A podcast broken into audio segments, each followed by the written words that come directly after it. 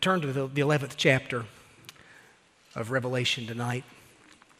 Revelation chapter 11 is where we've come to in our study.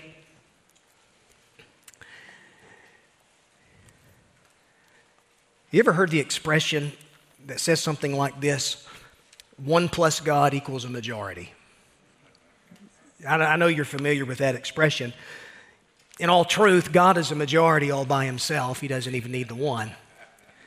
But the notion emphasizes this fact that often the side of truth is vastly outnumbered. The world likes to boast of bigger numbers, greater displays of strength, leaders who are strong men that can thumb their nose at everyone else and get things done. And the ones who stand for what is right, they seem to be the butt of a joke, oftentimes in the eyes of the world. And history is filled with the stories of men and women who took a stand for Jesus in the face of overwhelming odds. I dare say anything that's ever been accomplished of value for the kingdom, it's always uh, been an uphill battle against vast numbers against all odds. And often, those men and women have paid the price for their convictions. And even though the flame of their lives were extinguished in their own dark generations, the light of their witness continues to burn all the brighter. God buries his workmen, but his work carries on. Well, you know what Jesus said about this in the Sermon on the Mount when he said, Blessed are those who were persecuted for the sake of righteousness, for theirs is the kingdom of heaven. He said, Blessed are you when others revile you and persecute you and utter all kinds of evil against you falsely for my sake. And then Jesus said, Rejoice, be glad, because your reward is great in heaven. He said, For so they also persecuted the prophets who were before you. In other words, Jesus says, When you are persecuted for the sake of truth, then you're in good company because that's how unbelief responded to the prophets of God, going all the way back into the Old Testament. And so you really need to keep those verses from the Sermon on the Mount in mind when you compare them to what we find here in the 11th chapter of Revelation. Because this chapter of the book presents us with two figures who are simply referred to as witnesses who will have an extremely important role to fulfill in the coming tribulation. The word witnesses is used to describe them there. Uh, and, and verse 3, it's the word martyr, the same word we get the word martyr from. So to witness, to testify to that which is true, the Greek word that's used is this word martyr. We think of martyr, we think of someone who has paid the ultimate price for their testimony. They've even sealed their testimony with their own death. And that's what it means to be a martyr or a witness. And so these two witnesses, described in Revelation 11, will take a stand for what's right in the midst of the worst generation in human history. As the world has come under judgment, as that judgment is growing more intense, these two witnesses will serve a prophetic function, much like the prophets of Israel did in the days of the Old Testament. And they'll be outnumbered, they're going to be outgunned, but in their case, two plus God equals a majority. so let's read Revelation 11, beginning in verse 1. John says, Then I was given a measuring rod like a staff, and I was told, Rise and measure the temple of God and the altar and those who worship there, but do not measure the court outside the temple. Leave that out, for it's given over to the nations, and they will trample the holy city for 42 months. And I will grant authority to my two witnesses and they will prophesy for 1,260 days, clothed in sackcloth. These are the two olive trees and the two lampstands that stand before the Lord of the earth. If anyone would harm them, fire pours from their mouth and consumes their foes. If anyone would harm them, this is how he is doomed to be killed. They have the power to shut the sky, that no rain may fall during the days of their prophesying. And they have power over the waters to turn them into blood and to strike the earth with every kind of plague as often as they desire. And when they have finished their testimony, the beast that rises from the bottomless pit will make war on them and conquer them and kill them and their dead bodies will lie in the street of the great city that symbolically is called Sodom and Egypt, where their Lord was crucified. For three and a half days, some from the peoples and tribes and languages and nations will gaze at their dead bodies and refuse to let them be placed in a tomb. Those who dwell on the earth will rejoice over them and make merry and exchange presents because these two prophets had been a torment to those who dwell on the earth. But after the three and a half days, a breath of life from God entered them, and they stood up on their feet, and great fear fell on those who saw them. And then they heard a loud voice from heaven saying to them, Come up here. They went up to heaven in a cloud, and their enemies watched them. And at that hour there was a great earthquake, and a tenth of the city fell. 7,000 people were killed in the earthquake. The rest were terrified and gave glory to the God of heaven. The second woe has passed. Behold, the third woe is soon to come. Now, again, keep in mind this is how John has referred to these last uh, three trumpet judgments, the last three woes.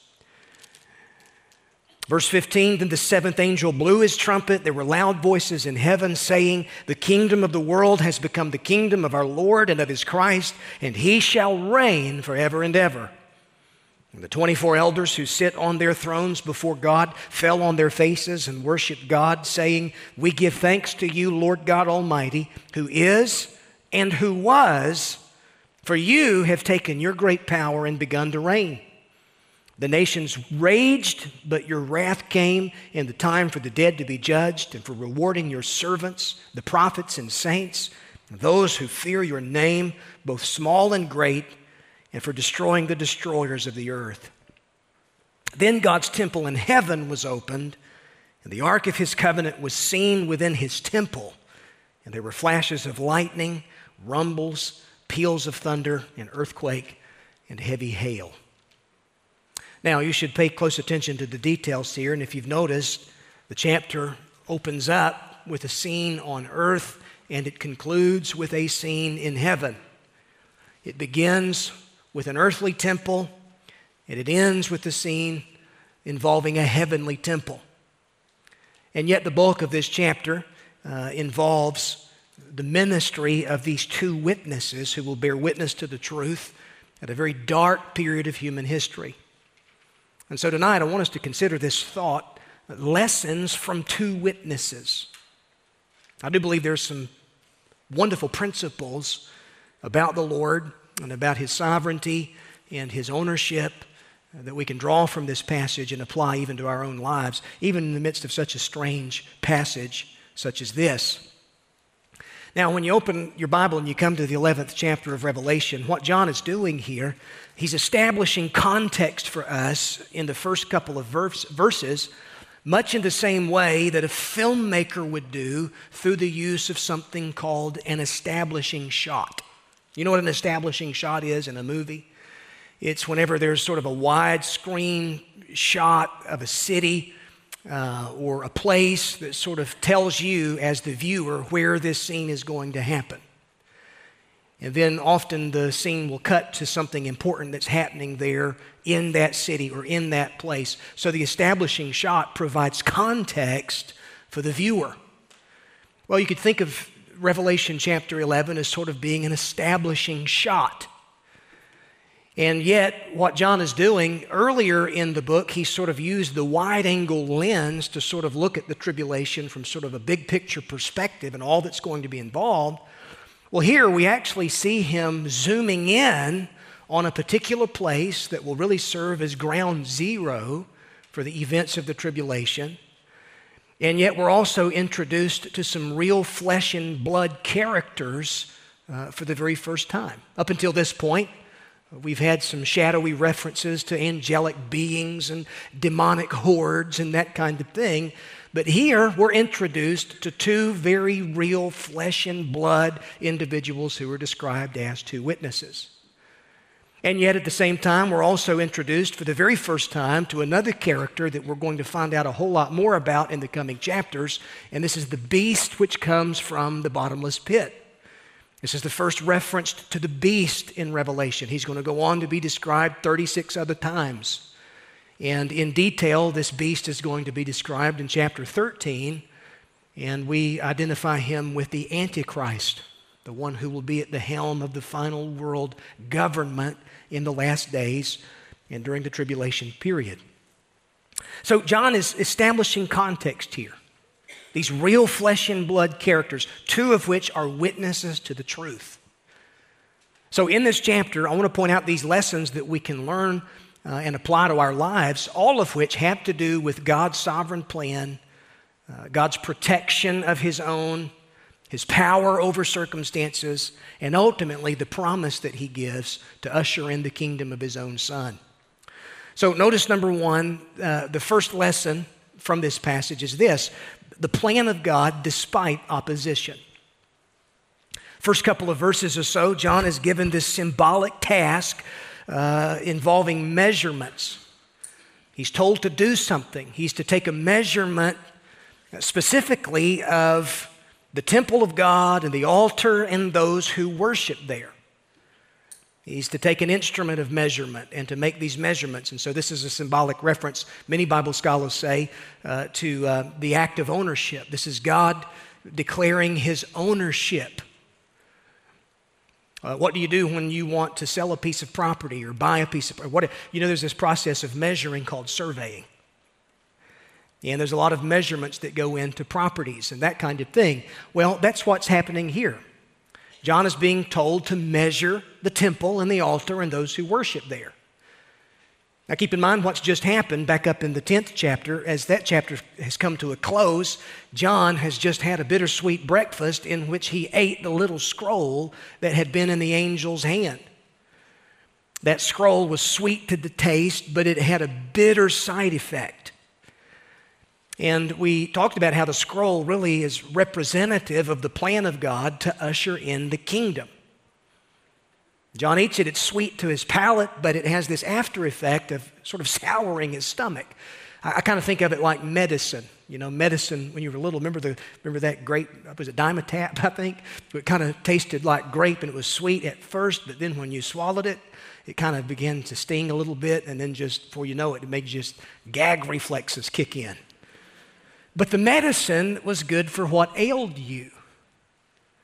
And so that's kind of what's happening here with this plan of God to usher in the kingdom of God's own Son. It's bittersweet. It's sweet when you consider what it's going to be, but it's bitter when you think about what has to happen between now and then in order for it to become reality. So, what is involved with the plan of God in spite of all the opposition? Well, notice it begins with the construction of the temple. John is told to measure the temple, measure the altar, those who worship there. And again, this is an earthly temple in contrast to the one back in chapter 6, or even the one described at the end of chapter 11, which is the heavenly temple. Do you know there's a temple in heaven? Moses was given a glimpse of this heavenly temple there on Mount Sinai. Uh, he was told to make an exact copy of the heavenly temple whenever he was given the blueprints for the tabernacle in the wilderness. If you're reading through the Bible plan this year, you know we've been reading through Exodus and all of the construction and all of the details that went into the tabernacle. Where did Moses get those plans for the tabernacle? Well, he got them from God. And there was a pattern that God wanted Moses to follow, and the earthly sanctuary was patterned after the heavenly sanctuary. God wanted to come dwell with his people, but it would only be on God's terms. And yet, you know that the tabernacle would later be replaced by the temple that was built in the city of Jerusalem. This is something that David wanted to do, but David wasn't permitted to build the temple. It was his son Solomon who built it.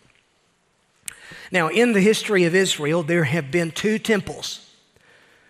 The first one being that of Solomon's temple, which was magnificent. Uh, it was destroyed by the Babylonians in 586 BC.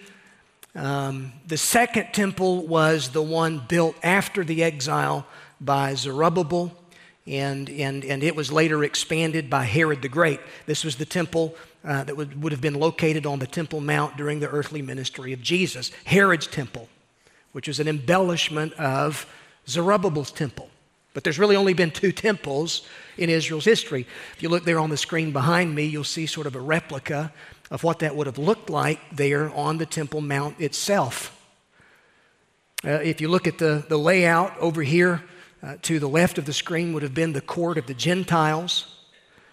Inside the temple structure itself, uh, you would have had the court of the women here. Uh, you had had the court of Israel just beyond this door. The court of the priests went around the actual temple itself. Inside the temple itself, you had the Holy of Holies, and that was the layout, the design of Israel's temple. Now, Herod's temple was destroyed by the Romans under the command of Titus. This happened in 70 AD. Uh, it was Titus who led this campaign to sort of squash a Jewish uprising against Roman rule that really began in 66 AD.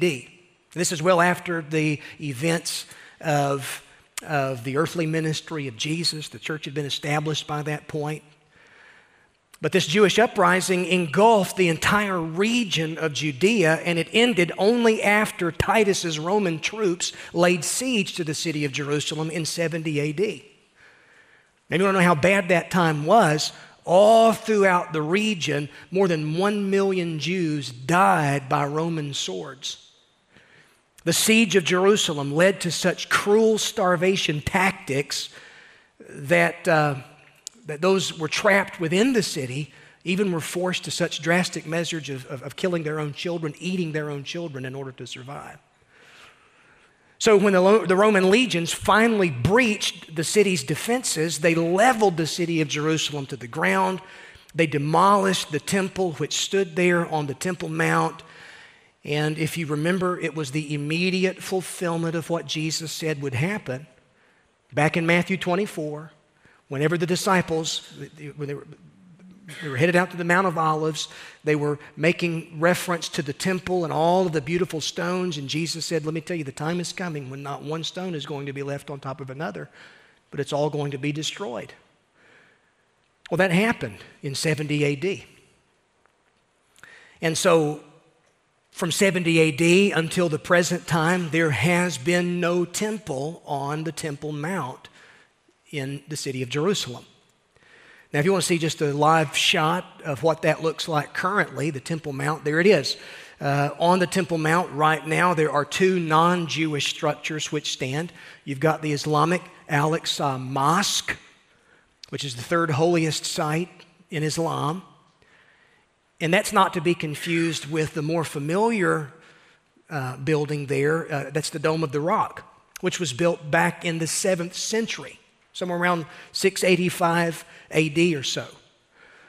So, in most pictures, whenever you see the, the, the old city represented, those of you who've been there, you've seen this firsthand. But you see that prominent golden dome of the rock, which is there on top of the Temple Mount.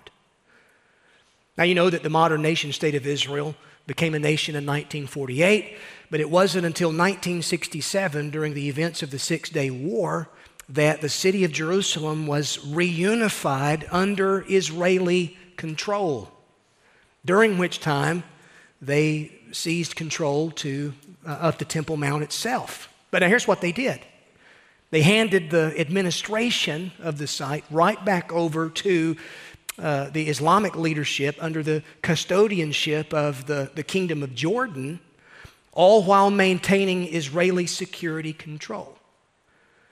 So, the status quo on the Temple Mount now, as it stands, you have, of course, the Israeli government in control, but the custodianship of the Temple Mount itself is handled by Islamic leaders. And the, the status quo is that Jews and Christians can't worship on the Temple Mount. You can visit the Western Wall, but up until just the last couple of years, no Jews were allowed to climb the Temple Mount and offer prayers there on the Temple Mount. And that's been the status quo for the last 55 years. Now, here's the thing John has given his vision here in Revelation 11. The year was 96 AD. The temple had been destroyed by the Romans more than 25 years earlier. John knew that Old Testament prophecy. He knew the words of Jesus as well as the writings of the Apostle Paul all spoke of a future temple that would stand during the tribulation period. You go back to our study of the book of Daniel, Daniel chapter 9, verses 26 and 27 mention the destruction of the city and the sanctuary and a future interruption that happens to an apparently reestablished temple worship and temple system. Jesus quotes from Daniel by referring to the abomination of desolation being set up in the holy place during the tribulation period. The Apostle Paul, he's detailed in his description when he talked about the coming man of lawlessness who will oppose uh, and exalt himself above every so called God or object of worship so that he takes his seat in the temple of God, declaring himself to be God. So, Charles Ryrie has said of this that the temple referred to here in the first couple of verses of Revelation 11 is a temple that will be built during the tribulation, or perhaps just prior to the tribulation in which Jewish worship will be carried on during the first part of that seven year period, and in which, at the midpoint, the man of sin will exalt himself to be worshiped, declaring himself to be God in a rebuilt temple. So that likely means that the temple will be rebuilt during a, a, time of global tension, all centered in the Middle East. And folks, let me tell you something. That piece of real estate that you're looking at right there on the screen is the most hotly contested piece of real estate right now on the planet. And all eyes seem to be fixed on this particular piece of ground. If you were to look at it from another angle,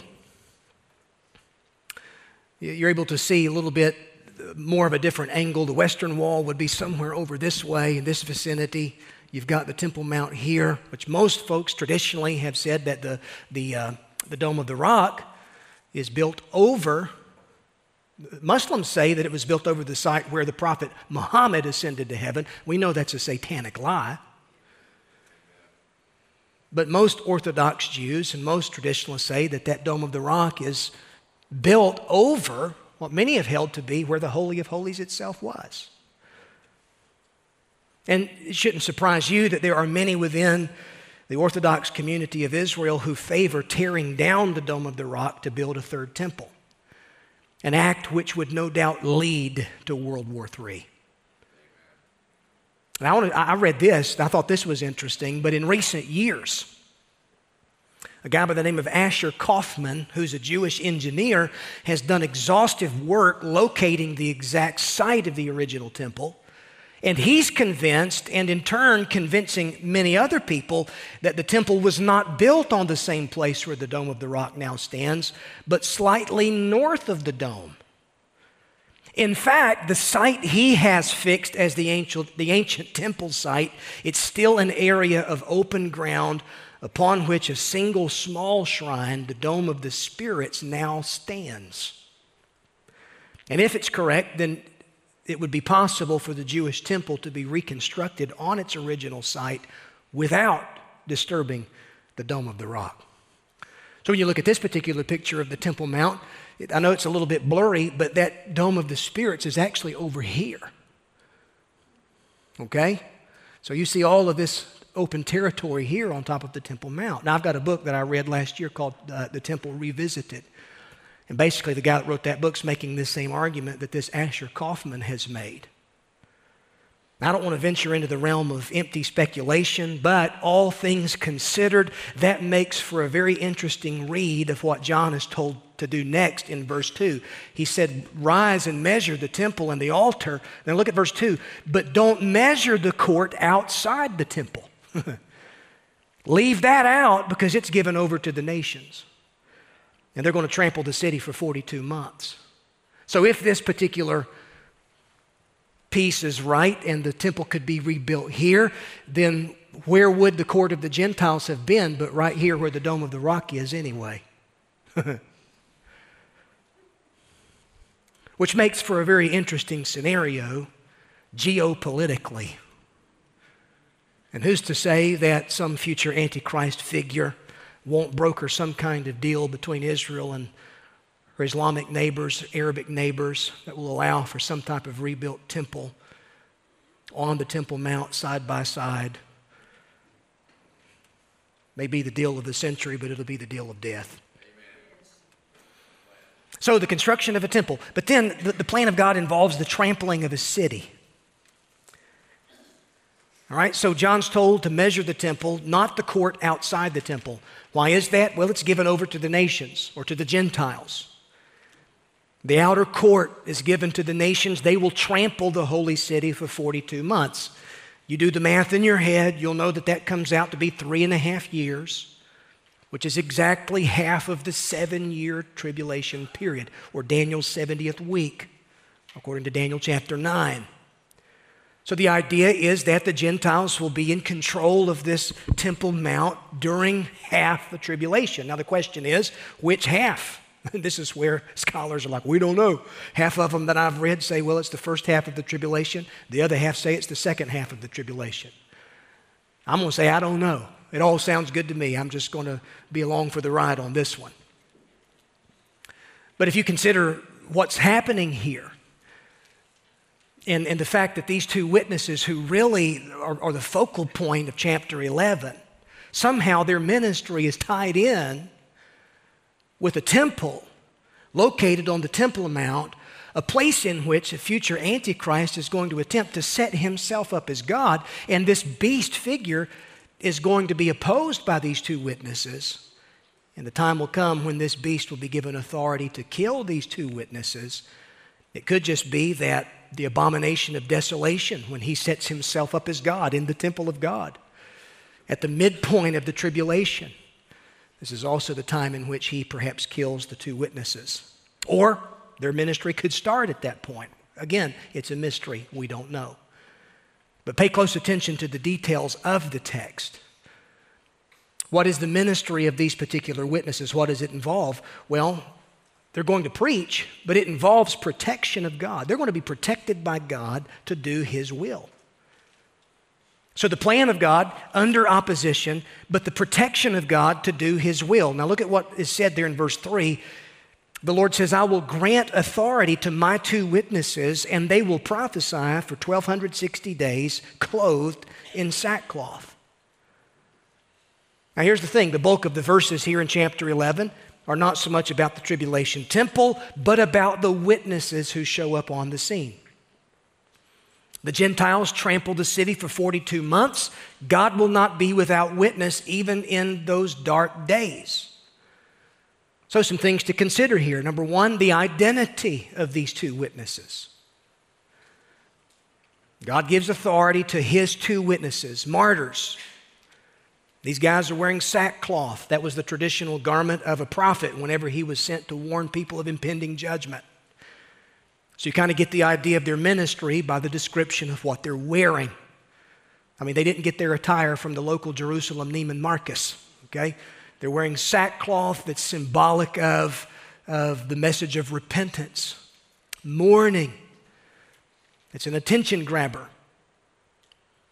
Now, the identity of these two witnesses um, they're crying out against all of the lies, all of the delusions, all of the propaganda that the world is going to be exposed to in those days by the man of lawlessness. You think about how this lines up with what Jesus said about the last days Matthew 24 and what the man of sin will do. Again, what John uh, what Paul writes in 2 Thessalonians chapter 2 how the man of sin and his actions in the temple are associated with just great delusion that's going to be sent upon the world. The world is going to be under this guy's spell. And it's going to be a satanic type delusion. But God is not going to be without witness. I believe at this point the church will have already been raptured. And yet, the ministry of these two witnesses will be so important especially as it relates to Israel. Now, again, if I kind of take a time out here, you know that there are differing viewpoints. Those who see uh, Revelation in more of just sort of a figurative sense, the idealist would say, well, these two witnesses, this is a symbolic reference to maybe the Old and New Testament. Or this is a symbolic reference to maybe, uh, um, you know, you've got uh, Israel and the church. Or this is a symbolic reference to the law and to the prophets.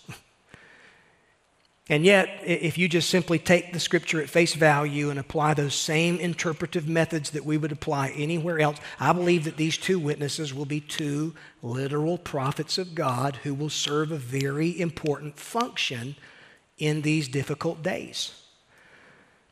And perhaps right there from the heart of Jerusalem, from the temple that's been rebuilt itself, they're going to preach.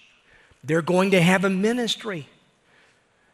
They're going to be confronting the powers that be of the day for a period of 1,260 days. Again, you do the math, that's three and a half years. They're going to testify of God before a world under the delusion of the evil one. Jesus referred to the last half of the tribulation period, the last three and a half years, as a time of great tribulation a time in which trouble will be on earth such as never has been experienced on earth before. It'll be a time of chaos and calamity. And again, scholars are divided on this, but the appearance of these two witnesses seems to inaugurate that time period. Now, who are they? We don't know who they are. Their identity really is not revealed in the text. We're not told who their names are. There are clues in the text. There are traditional views from history which identify them with Moses and Elijah. Or maybe you've heard those who would identify the two witnesses with Elijah and Enoch. The reason being that here you had two men from the Old Testament who didn't experience death. And so perhaps they're going to experience their death in the tribulation period. But here's the thing there's going to be a whole generation of believers who are not going to experience death at the rapture, so I don't really see that as being a viable argument. Verse 4, John refers to them as the two olive trees and the two lampstands that stand before the Lord of the earth.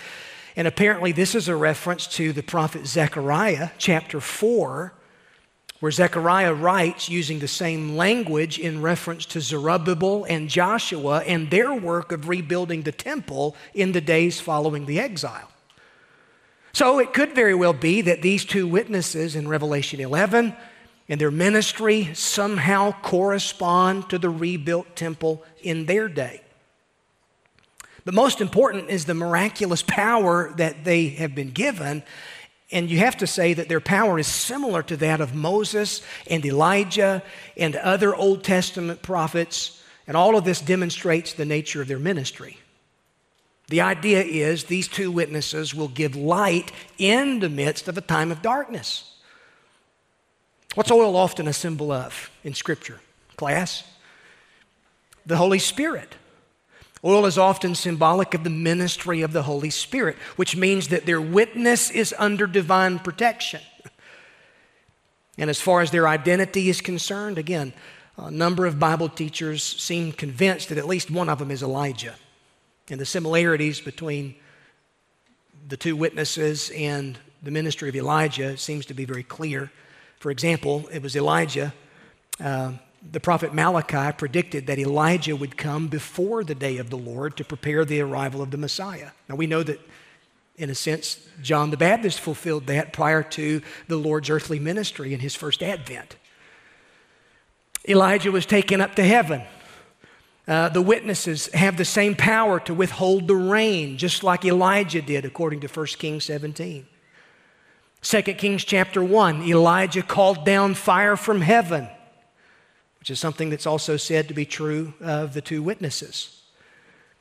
What I find interesting is that the duration of both the drought in Elijah's day and the ministry of the two witnesses is three and a half years, according to 1 Kings chapter 17. Something else that I think is interesting why is it that the Lord Jesus in his earthly ministry ministered for three and a half years? Others, again, they try to identify at least one of these with Moses.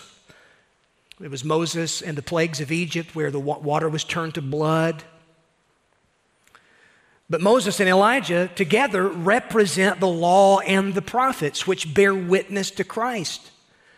And so, since the ministry of these two witnesses will take place in Israel, it does seem to make sense that, that uh, these are representative of the law and the prophets who bear witness to the truth of Christ to the Jewish nation in the time of Jacob's trouble. So, that's the identity. You say, well, you believe it's Moses and Elijah? I'm saying I don't know, okay? I just don't know but I see a lot of similarities.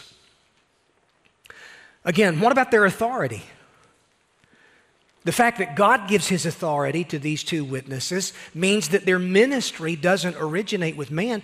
Their authority doesn't come from man, but from God. And their authority is seen in what they're able to do. Verse 6 says they have the power to shut the sky so that no rain may fall during the days of their ministry. They have the power to turn water to blood, to strike the earth with plagues. And if all of that sounds too fantastic, I mean, keep in mind the way that God has often intervened throughout human history to display his power. I know when you read the Bible, you may be under the impression that miracles were happening every day. It seems like it. But consider the fact that the Bible was written over a period of 1,600 years. And that there are certain seasons, there are certain uh, epochs of history transition periods of redemptive history that are accompanied with displays of God's miraculous power. And so you see this, uh, for example, during the Exodus and the conquest of Canaan. God used two, Moses and Joshua, during a transition period from the, the days of the patriarchs to the age of law. And there's a lot of miracles and signs that accompany the ministry of Moses and the leadership of Joshua. Or during the days of the kings, uh, think about the disobedience of so many of Israel's kings. God raised up two Elijah and Elisha to rebuke Israel and to warn of judgment. And their ministries were associated with miracles. What about the exile? Uh, God uses men like Daniel and Ezekiel to prepare God's people for their return. Daniel, there are some miraculous events associated with Daniel's life, miraculous visions associated with Ezekiel's ministry. You've got the earthly ministry of Jesus himself. Here you have the miraculous demonstrated by the Son of God incarnate. Here you see the same power on display in the life and the ministry of the apostles, and, and it ushers in the early church.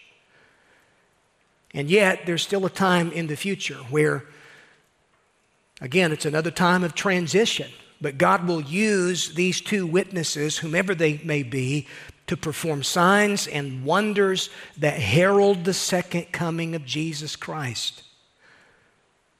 Now, these could be just two individuals who are uniquely prepared for that moment in time, and their ministry is, is much in the same way of Moses' ministry, Elijah's ministry. They minister in the spirit and power of Moses and Elijah. But the point I want to show you is that it's God who gives them their authority. And listen, nothing happens to them until God says so. And it's so the invincibility then of these two witnesses that we need to pay close attention to. Verse 5 says that they're going to be untouched until their work is done. Anyone tries to harm them, fire comes from their mouth and consumes them. Kind of reminds me of the words of God to the prophet Jeremiah Is not my word like a fire? Or a hammer that breaks the rock into pieces. God told the prophet Jeremiah, He said, uh, I'm going to make my words in your mouth like fire, and this people like wood, and it will devour them. So the idea is these witnesses will be completely under the protective hand of God until their work is through. It was George Whitefield who said that the man of God in the will of God is immortal until his work is done. it's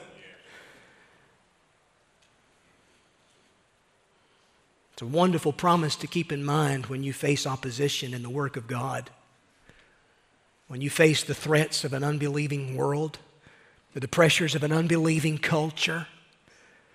The enemy roars and it would intimidate you into silence and fear. Keep in mind that the man of God is immortal in the will of God until the work of God is through. Man may oppose, the devil may try to thwart us in our efforts, but I'm telling you, when we are in the will of God, we're invincible until the work is through. And so we can draw some encouragement from that fact. I'm not saying you need to go out and tempt the Lord your God, but don't let fear keep you from obedience and faithfulness. A third lesson that we see here in this text is the power of God over sin and death. Look at verse 7. It says, And when they have finished their testimony, in other words, when God is through with their witness, the time, in fact, will come when the beast that comes from the bottomless pit will make war against them, will conquer them, and will kill them, according to verse 7. So they're involved in conflict. Notice the conflict in which they're involved.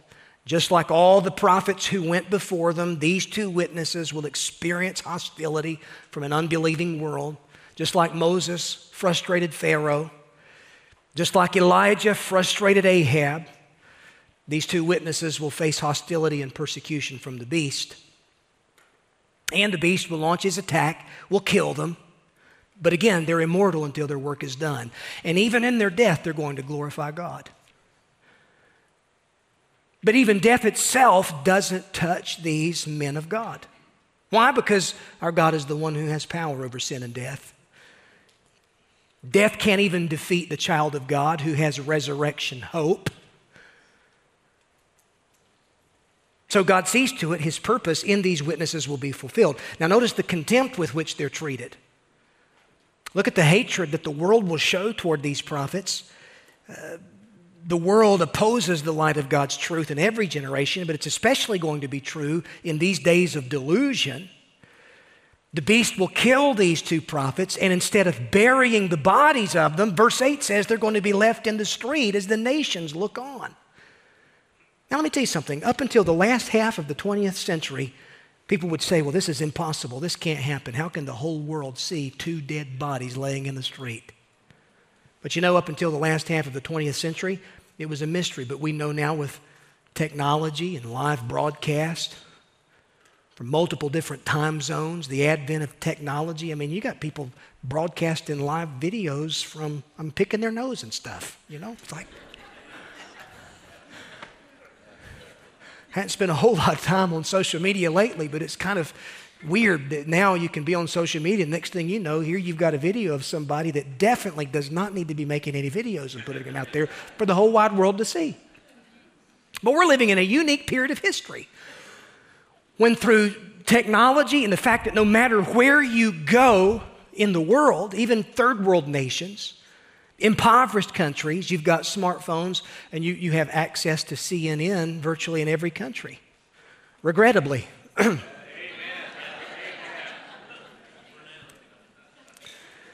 But then notice the comeback for which they're raised.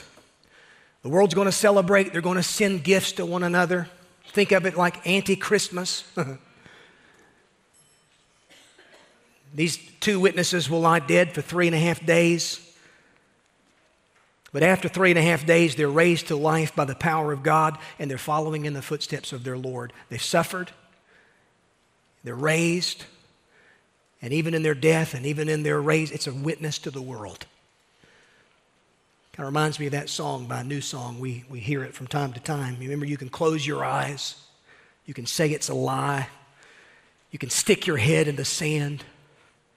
You can turn away, even try to explain how he was just another man. When they nailed him to the cross by his hands and feet and they put him in the ground, three days later, everybody found out that you can't keep a good man down.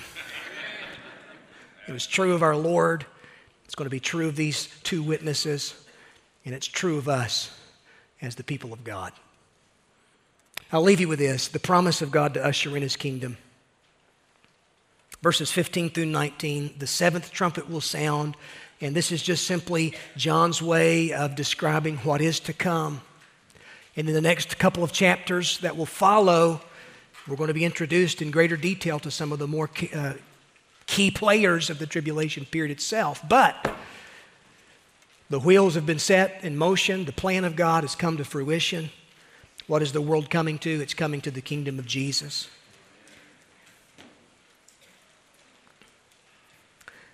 You think about all of this. I like how Dr. Chuck Swindoll sort of summarizes this chapter. He says that there's one major truth that emerges from this text, and it's this God transforms tragic situations into triumphant events. And that really is the lesson of the text.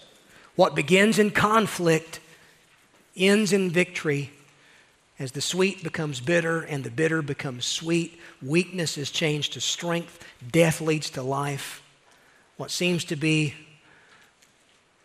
insurmountable odds only serve as opportunities to an omnipotent God, and two plus God equals a majority. And there's hope for me and for you. Would you stand with me as we pray tonight?